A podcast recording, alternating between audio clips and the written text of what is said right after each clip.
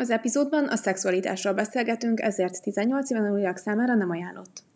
Sziasztok, Múcsi Anna vagyok, ez pedig a Kedves Testem Podcast, az Elfoglalt Emberek Egészség Podcastja. Mai vendégem dr. Tamási Béla, bőrgyógyász és nemi beteggyógyász szakorvos, aki ezen belül leginkább a nemi beteggyógyászattal foglalkozik. Elkötelezett híve a megelőzésnek és az evidence-based gyógyításnak, illetve annak, hogy emberséges, empatikus légkörben gyógyíthasson.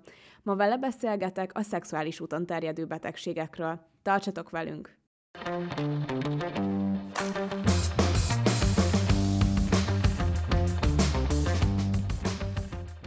Szóval először is köszönöm, Béla, hogy elfogadtad a meghívást. Határozzuk meg, hogy mit csinál egy bőr és nemi beteg gyógyász, mert azt mindenki tudja, hogy a bőrgyógyász mivel foglalkozik, de azt sokan elfelejtik, hogy ez a szakvizsgának egy része a nemi beteg gyógyászat is. Igen, köszönöm a hallgatókat, én is, köszönöm a meghívást.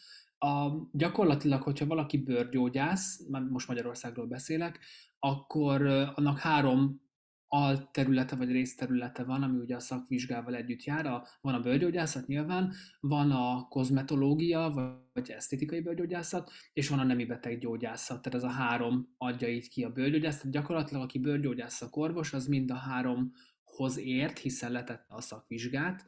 Ö, viszont az másik kérdés, hogy a gyakorlatban nagyon kevés olyan bőrgyógyász van, aki felvállaltan ö, húz egy picikét, hogy úgy mondjam, a nemi gyógyászat iránt, ennek sokféle oka van, és én azon kevesek közé tartozok, akik, akik felvállaltan nemi beteggyógyászattal foglalkoznak.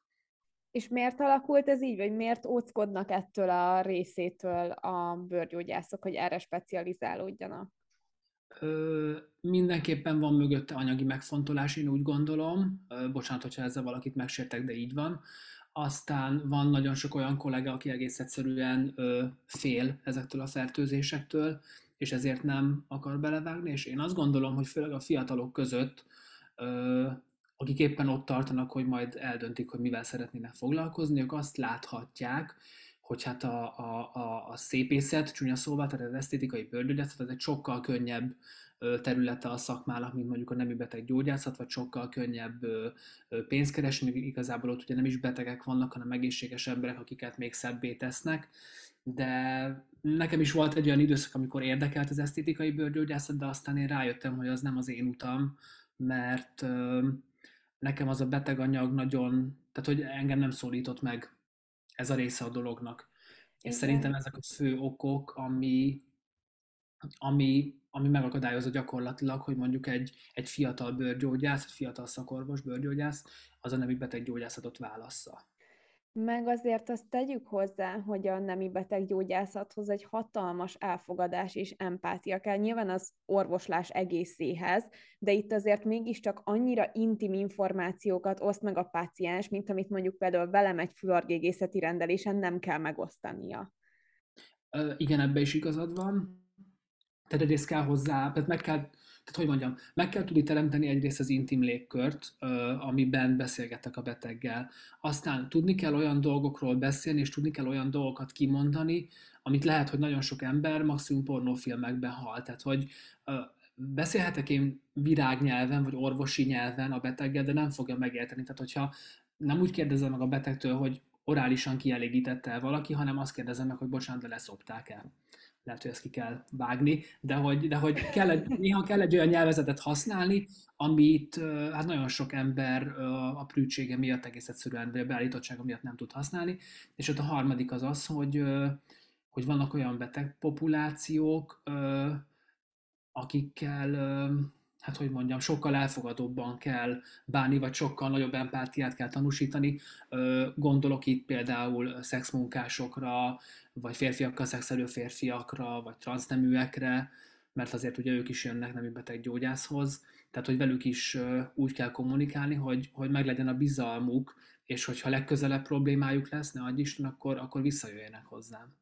De alapvetően szerintem az fontos, hogy ezt a stigmát, ezt vetkőzzük le, hogy nem csak a szexmunkások járnak egy STD ambulanciára, és nem csak az a homoszexuálisok. Szóval, hogy ez szerintem egy hatalmas stigma, vagy ezt így rosszul gondolom? Igen, ez így valahogy nagyon be van betonozódva a köztudatba, hogy ha valaki meghallja azt a szót, hogy nem beteg ambulancia, akkor biztos, hogy egy olyan kép jelenik meg a szem előtt, hogy egy ilyen uh, félhomályos váró, ahol így pattog a nem működő neoncső a, a plafonon, és hogy, és hogy mindenféle ilyen risztos tűsarkúba, meg ilyen szakadt emberek, meg ilyen festett elkölcsű valakik ülnek ott, és egyébként ez tökre nem így van. És gyakorlatilag a nemi beteggyógyászhoz járás az része kéne, hogy legyen az általános hogy mondjam, keresem jó szót, tehát az általános egészség tudatossághoz, tehát hogyha valaki odafigyel az egészségére, és nincsen mondjuk fix partnere, vagy nem egy monogám kapcsolatban él, akkor bizony hozzátartozna az egészségéhez az, hogy rendszeresen eljárjon szűrővizsgálatokra. És gyakorlatilag ezt mindig el szoktam mondani, vagy hangoztatom, hogy nem úton terjedő fertőzés bárki el tud kapni, ami, aki, aki nem életet él, tehát aki szexel magyarul. Igen, de itt is azt szerintem tök fontos kiemelni, hogy még például azért a nőknek ajánlott évente mondjuk a méhnyakrák szűrés, azért ott is a humán papillomavírus szűrik, ami szintén egy nemi úton terjedő betegség. Szóval valahogy az meg már nincsen úgy stigmatizálva, mint hogyha pusztán az STD-kről beszélünk. Igen, ebbe igazad van. A különbség az az, hogy a méhnyakrák sokkal jobban benne van a köztudatban, van neki világnapja, nagyon sok, sokat beszélnek róla, lehet róla hallani innen is, onnan is, amonnan is. Nemi betegségekről mikor hallasz? De gyakorlatilag soha. Tehát, hogy nem, nem, nem tudják az emberek, hogy léteznek ilyenek, nincsen benne a köztudatban, nem reklámozzák, maximum úgy találkoznak vele, hogy a, hogyha van egy-egy óvszer reklám, akkor ott odaírják, hogyha megvéd a nemi úton terjedő fertőzésektől, de hogy szerintem a magyarok eléggé prűdek és nem túl elfogadóak, és ezért valahogy ezt itt teljesen leválasztják magukról. Igen. És nem foglalkozik senki a témával. Igen, ez, ez elég szomorú, mert tényleg ez köztünk van, és ahogy te mondtad, bárkit érinthet, aki él nemi életet. De mik Magyarországon ma a leggyakoribb nemi úton terjedő betegségek? Hivatalos statisztika csak néhány nemi betegségről van, amiket uh, ugye anonimizáltan, tehát a beteg személyes adatai nélkül, de jelenteni kell a Nemzeti Népegészségügyi Központnak. Ez a szifilisz, a gonorrea, a klamídia fertőzés és a linfogranuloma venereum, ami a klamídiának egy spéci változata. De a leggyakoribb fertőzések, ezeket a a statisztikákból, tudjuk a többi ország statisztikáiból, az a, a HPV okozta fertőzések, amit említettél az előbb, illetve a, a herpes vírus okozta ö, nemi szervi vagy anogenitális herpes. Ez az, ez az a két fertőzés, ami messze a leggyakoribb a népességen belül, és akkor ezek után jönnek azok a nemi betegségek, amiket egyébként úgy klassziknak gondol az ember, a gonorrea, a szifilisz, a hepatitis B például, és a többi. Én amúgy alapból a herpeszt mondtam volna így elsőként, nekem, nekem az ugrott be, hiszen azért, hogyha most például bárkitől leveszünk egy vírusszerológiát, akkor azért a populációnak a 80-90%-a 20 éves kora fölött már átesett egy herpes fertőzésen. Az látszik ugye a vérvételből, legalábbis nekem ez a tapasztalatom, amikor szerológiát veszek a betegektől, hogy a legtöbbük azért ezen átesett. És Igen, ez... de például a HPV-nek is kb. 70% az élettartam prevalenciája, tehát hogy gyakorlatilag 70%-os valószínűséggel fog megfertőződni bárki HPV vírussal, tehát azért az is egy nagyon nagy szám. Uh-huh. És a, például a HPV-nél az oltás, az hogy látod, mennyire szívesen veszik fel az emberek a HPV elleni vakcinát, vagy mennyire tartják ezt fontosnak, mennyire van benne a köztudatban? Szerintem ez nagyon sokat javult az utóbbi években, azért a HPV oltásról ö, vannak már kampányok, ugye főleg azért, mert a, az általános iskolába oltják a gyerekeket vele. Egy javuló, egy javuló tendenciát láttam az utóbbi években, és nem is azzal van a gond, hogy a, hogy a betegek nem akarják az oltást, hanem inkább azzal, hogy nagyon sok orvos van, aki, aki nem tud eleget a HPV-ről, nem tud eleget a HPV elleni védőoltásról, és egész egyszerűen nem írják fel a betegnek. Holott mhm. Magyarországon a HPV elleni védőoltást bármilyen orvos fel tudja írni, tehát hogy csak, még csak szakvizsgához sincsen kötve, házi orvos is fel tudná írni, de nagyon sok orvos úgy van vele, hogy mivel nem ismeri a védőoltást, meg nem ismeri a fertőzést, ezért nem gondolja a feladatának, vagy, vagy egyenesen lebeszéli a beteget a HPV elleni védőoltásról. De ez egy akkora ellentmondás, hogy az előbb mondtad, hogy 70% az esélye annak, hogy megfertőződünk vele életünk során, és mégis a hozzáértőknél nincs ez köztudatban, hogy ez erre a beteget pozícionálni kéne, hogy ez egy jó dolog, és hogy éljenek ezzel a lehetőséggel.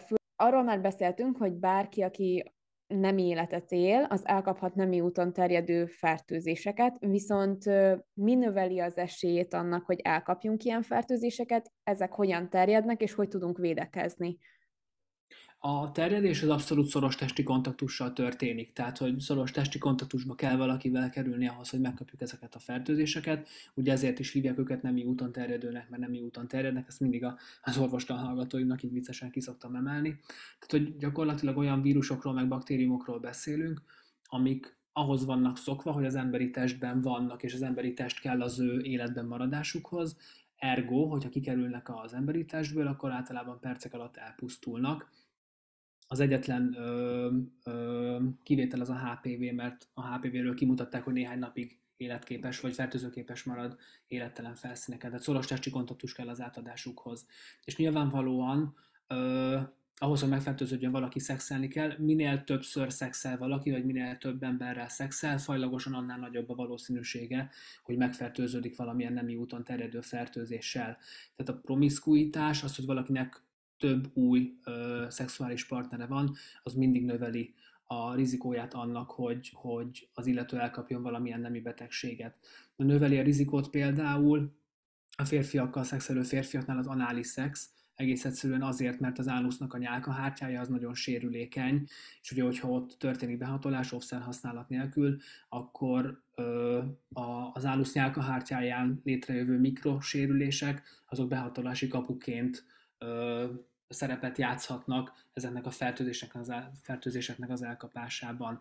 Aztán ugye az óvszer használatnak a mellőzése, az is egy nagyon fontos tényező, tehát az óvszer használat önmagában nagyon sok fertőzés ellen megvéd, nem mindig, és nem minden esetben, nagyon sok fertőzés ellen megvéd. Ugye, ha valaki nem használ óvszert, akkor jobban ki van téve ezeknek a fertőzéseknek. Viszont Aztán... itt a, bocsánat, hogy beleszóltam, Igen. csak itt a, a, az óvszer használatnál akkor az orális szexet is meg kell említeni, hiszen... A... Így van, és ez, igen, és ezt akartam is mondani, hogy ugye a, a hát nagyon sok ember, aki jön mondjuk a rendelésemre, akkor megkérdezem, hogy volt-e offszer használat, és rávágják, hogy igen, volt. És meg szoktam kérdezni, hogy és az orális szexnél is volt, és hát ott mindenki elkezd hűmögni. Tehát, hogy orális szexnél azért nem szoktak az emberek offszert használni, pedig orális szexel is, ezt mindig el szoktam mondani, gyakorlatilag ugyanazokat a fertőzéseket el lehet kapni, mint, mint uh, sima hüvei vagy anális szexuális úton. Igen, igen, ez, ez nagyon-nagyon fontos. És ezt egyébként a, a gégészeten is vannak olyan betegek, akikkel találkozunk, és mondják, hogy ők egyébként HPV pozitívak voltak, vagy, vagy volt már méhnyakrákjuk, és aztán utána a felső légúton is kialakul valamilyen daganat, szóval ez szerintem ez is egy fontos összefüggés. Igen, és a, másik, amit mindig el szoktam mondani, és nem győzöm mindig hangsúlyozni, hogy nem lehet általában a partnerről megmondani, hogy ő fertőzötte vagy nem. Tehát, hogy a, a nemi betegségeknek a nagyon nagy százaléka teljesen tünetmentesen vagy tünetszegényen zajlik, mert nagyon sok betegem, vagy, vagy, vagy ember, aki hozzám kerül, rávágja, hogy ja, de doktor úr, hát nem olyan volt a partnerem. És úgy, itt nyilván arra gondolnak, hogy hát vagy nem szexmunkás volt, vagy nem, nem volt etikátlan előélete, de hogy nem lehet megmondani egy emberről így ránézése vagy a viselkedése alapján, hogy ő nemi betege vagy nem. És ez, ez, ez szerintem ez az egyik legnagyobb tévhit, ami így a nemi betegségeket övezi. És milyen gyakran javasolt eljárni szűrésre? És mi történik egy ilyen szűrés során? Ugye a nemzetközi irányelvek alapján, hogyha valaki nincsen benne egy fix monogám kapcsolatban, akkor nyilván attól függően, hogy hány új partnere van egy évben, de azért fél évente vagy évente egy komplet szűrésre nem árt eljárni. Hogyha valakinek van egy monogám kapcsolata, akkor a kapcsolat elején célszerű elmenni a pár mindkét felének egy szűrésre, és hogyha ez rendben van, akkor, és nem fogják kinyitni majd ezt a kapcsolatot, és monogámak maradnak, akkor nyilván nincsen már szükség ilyen szűrésre. A szűrés egész egyszerűen úgy történik, hogy az ember elmegy egy nemi beteg gyógyászatra, akár állami ellátásba, akár magánellátásra, és ott a szűrésnek nagyon fontos részét képezi az, hogy megbeszéljük a beteggel, hogy mik a szexuális szokásai, és itt igazából ugye arra vagyunk kíváncsiak, hogy milyen fertőzéseknek és hol lehetett kitéve. Ugye mondok egy példát, hogyha van valaki, van például, tegyük fel egy női beteg, aki csak is orálisan szokta kielégíteni a partnereit, akkor ott hiába veszünk a hüvelyből mintát, ott nem fogunk semmit se találni, tehát neki a torkából kell venni a mintát ahhoz, hogy megtaláljuk azokat a kórokozókat, amik a torokba tudnak kerülni. És most bonyolítás nélkül, tehát vannak olyan nemi betegségek, amiket egy vérvétellel ki lehet mutatni, mert az egész szervezetet érintik, és vannak olyan nemi betegségek, amik vérből nem kimutathatóak, ezek azok, amikhez úgymond célzottan mintát kell venni arról a területről, ahova a baktérium vagy a vírus a szexuális szokások alapján kerülhet, legyen az férfiaknak a húcsöve, vagy ánusz, vagy torok, vagy hüvely. De azért ehhez ez tényleg nem lehet könnyű egy ilyen, ilyen intim közeget megteremteni ott, hogy, hogy őszintén beszéljenek a betegek ezekről a témákról.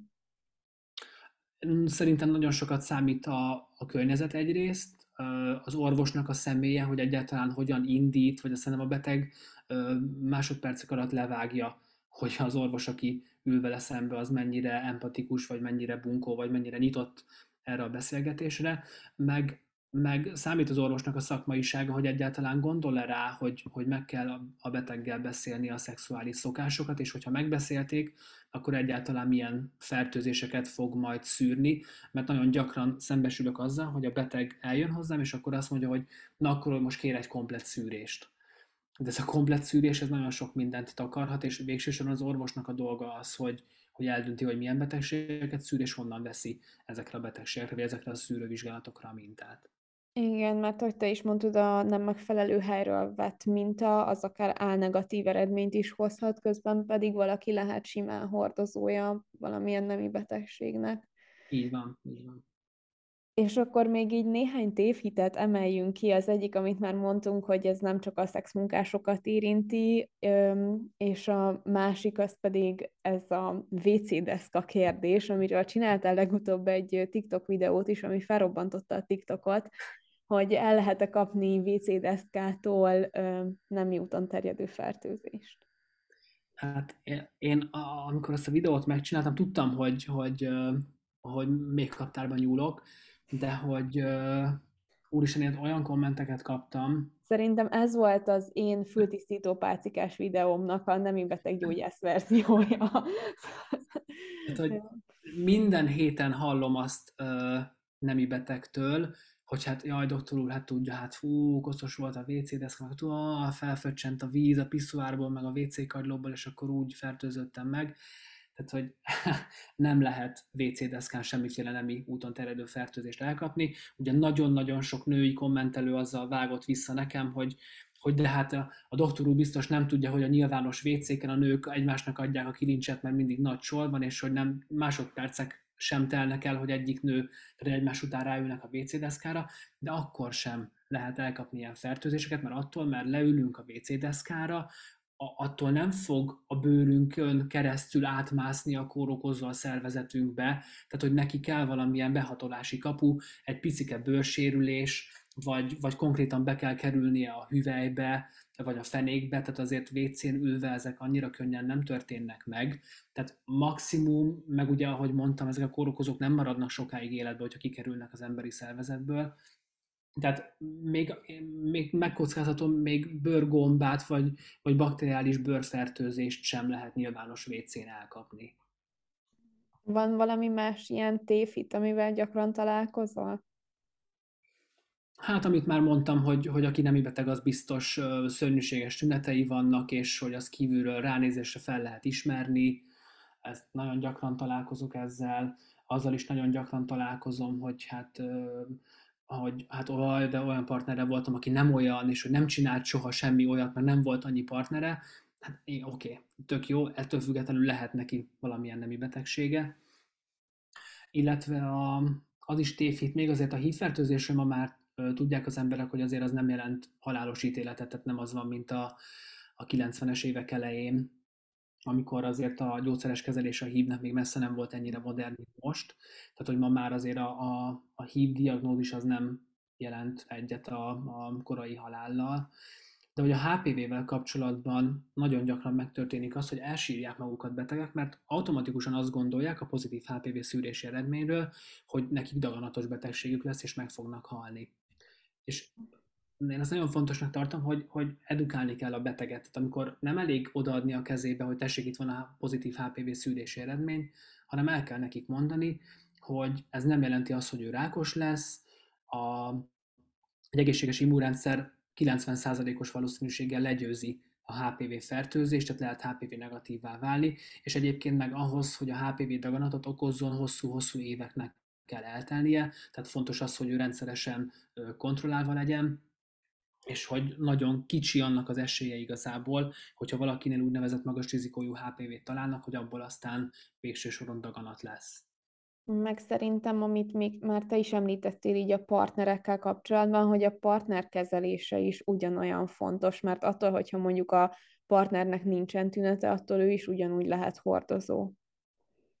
Így van, ugye nem így gyógyászatban az automatikusan szokott megtörténni, már úgy automatikusan, hogyha a beteg meg tudja nevezni a partnerét, és tud hozzá elérhetőségi adatot mondani, akkor ugye vagy a beteg felveszi vele a kapcsolatot, és beküldi a nemi beteg gondozóba, vagy mi felveszünk vele a kapcsolatot, és behívjuk, és ilyenkor kapnak úgynevezett megelőző vagy preventív kezelést. Tehát gyakorlatilag a partnert anélkül kezeljük, hogy megvárnánk, hogy bármilyen szűrővizsgálata pozitív, tehát belép a rendelőbe, és már adjuk is a kezelést, Nyilván ezzel párhuzamosan levesszük a megfelelő szűréseket, hogy aztán igazolni tudjuk, hogy ő fertőzött volt-e vagy nem, de ugye ez a megelőző kezelés azt a célt szolgálja, hogy, hogy minél gyorsabban megszüntessük az ő fertőző képességét, hogy ne tudja aztán továbbadni a betegségét.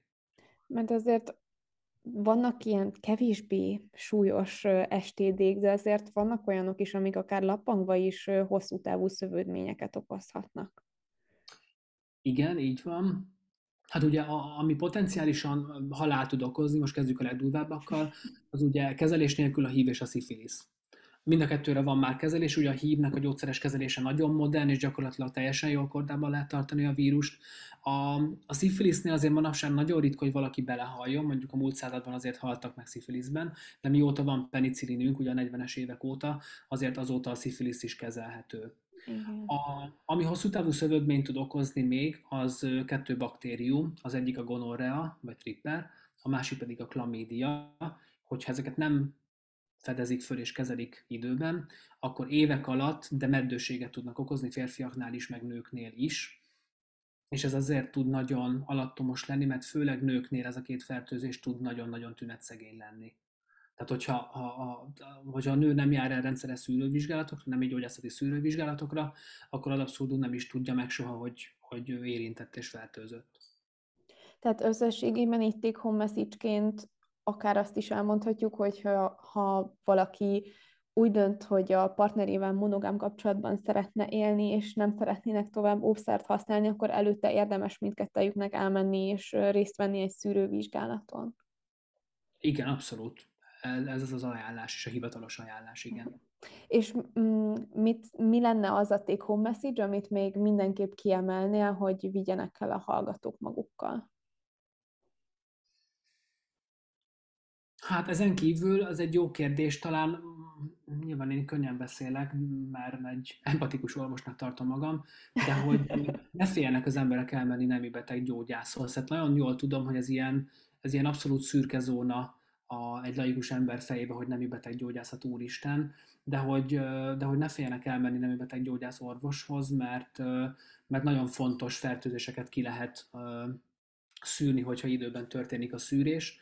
A másik pedig az, hogy hát ez nem take home message, inkább csak az én vágyámom, hogy annyira jó lenne, hogyha minél többet beszélnénk ezekről a fertőzésekről, meg erről az egész témáról, és sokkal jobban benne lenne a köztudatban, mert ez nagyon sokat segítene a, a, az ügy érdekében.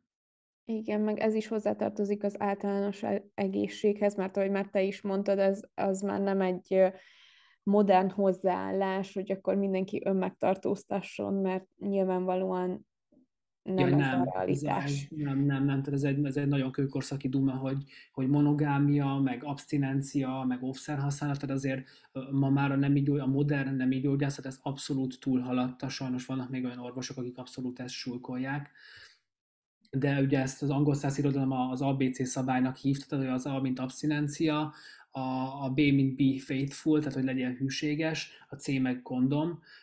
Ez működött régen, de azért ma már van egy úgynevezett megelőzési spektrum, tehát hogy a megelőzés, a nemi gyógyászati megelőzés az nagyon sok lábon áll, tehát nyilván az óvszer az megmaradt, lehet monogám kapcsolatban lenni, de a, a megelőzés része a rendszeres szűrővizsgálatokra járás, a megelőzés része, hogy oltassuk be magunkat nemi úton terjedő fertőzéseken, ugye én a HPV és a hepatitis B, ami ellen van oltás, de a megelőzés része például az is, hogyha valakinek van egy pozitív szűrővizsgálata, vagy van egy panasza, akkor minél előbb eljusson egy, egy megfelelő szakemberhez és az egész, meg, meg van még a PrEP is, ami nagyon messzire víz, ugye a hívnek a gyógyszeres megelőzése is része ennek a spektrumnak. Tehát, hogy ez akkor működik a legjobban, hogyha minél több láb megvan ebből a, ebből, a, ebből a megelőzési rendszerből, és minél több lábon megáll a dolog, ahhoz lehet igazából hasonlítani, mint a, az autónak a, a biztonsági rendszerei. Tehát, hogy van a, az ABS, meg a légzsák, meg a kipörgésgátló, meg a, meg a biztonsági öv, de hogy, de hogy ezek akkor működnek a legjobban, hogyha mindegyik egyszerre működik a, a baleset pillanatában, mert akkor jutanak a legnagyobb védettséget. Igen, de szerintem ami a legfontosabb, az mégis az edukáció, az, hogy ez, erről tudjanak az emberek, hogy ez egy létező dolog, és köztünk van, és erre például szerintem nagyon szuper, hogy csinálod a TikTok csatornádat, illetve a YouTube-odat, mert ott nagyon sok hiteles információhoz lehet jutni, tehát nem egy neve nincs cikk az interneten, mert ma már, ha valamiről akarsz információt szerezni, fogsz találni, csak nem biztos, hogy hiteleset, és ezért én javaslom mindenkinek, hogy keressen rád a TikTokon, meg YouTube-on, mert tényleg nagyon jók, meg blogbejegyzéseid is vannak a témában, amik tényleg up-to-date, evidence-based információkat tartalmaznak. Ámen, bárcsak így lenne. Igen, én is ezt szeretném. Köszönöm szépen a mai beszélgetést. Na, köszi szépen, köszi ja. azt. Ahogy említettem, dr. Tamási Bélát megtaláljátok a TikTokon és YouTube-on is, illetve a saját weboldalán blogcikkekkel jelentkezik, mindig napra kész információkkal. Köszönjük, hogy ma is minket hallgattatok, hogyha tetszett az epizód, iratkozzatok fel a csatornára, hogy ne maradjatok le a legújabb részekről. Kedves Testem Podcast, egészség, kívül, belül, körülötted. Sziasztok!